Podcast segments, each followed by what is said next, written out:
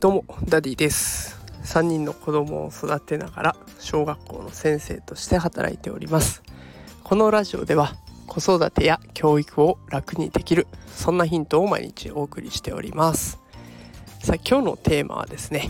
息子上かっこ5歳から教わったことというテーマでお送りしていきたいと思います。えー、ね、あの冒頭にもお伝えしてました通り私3人の子供がおりましてえー、上から8歳5歳3歳とね3人いるんですけれども、まあ、今ねコロナの陽性反応がこの5人家族中4人出るという、え、非常事態でございましてまあ、家族とね、えー、接する時間がかなり増えてる、まあ、一日中毎日ねこう接するようになってるわけなんですけれどもこう、まあ、自宅療養期間中とはいえねみんな元気になってきておりまして特にその中でもね絶好調なのが息子の5歳の子なんですよ。え元気いっぱいで家の中を暴れ回ってるような そんな状況でございます。ではその子の特徴としてはねもう、ね、暇さえあれ遊ぼう遊ぼう遊ぼう ってどこにいてもいい、えー、誘ってきますし、えー、お風呂場をプールに見立ててねずっとこう水遊びをする場面もあったりとかあとはどうしてもねネットで注文して宅配をお願いするようになるんですけれどもそのネット宅配できたね大きい段ボールを見つけては秘密基地にしたりとか その中に入って電車ごっこをしたりとか いろいろやってるわけですね。もうやりたい放題やってます。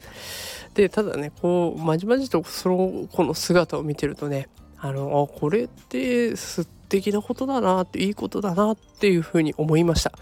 大人になるとこうどうしても周りの目を気にしちゃうと思うんですよね。こんなことしたらどう思われるんだろうなとか失敗したらどうしようとかタイミング今始めるんじゃないよなとかいろんなことを気にして考えてやりたいことをできないで終わるというようなこときっとこれを聞いてるあなたにもあるんじゃないかなと思います。で私も同じようにね周りを意識しすぎちゃってやりたいことを思い切ってやれないってそんな時もたくさんありました。でもこれ子供の頃だったら絶対そんなことはなかったはずでこんなことをしたらどう思われるかななんていうのをちっちゃい頃から考えてるわけないんですよね。もう目の前に段ボールがありゃ遊ぶんですよね。目の前に剣がありゃ振り回すんですよね。で失敗したらどうしようなんていうこともみじんも思わないしやるタイミングはいつなんだろうなんて考えないですとりあえずやって怒られる感じですよね。でこれやりたいことに全力で取り組んでいたのが子供なんですよ。周りがどう言おうが関係ない。ね、それなのに今どうかなって自分を振り返った時にあつまんない大人になったなっていうふうに感じました。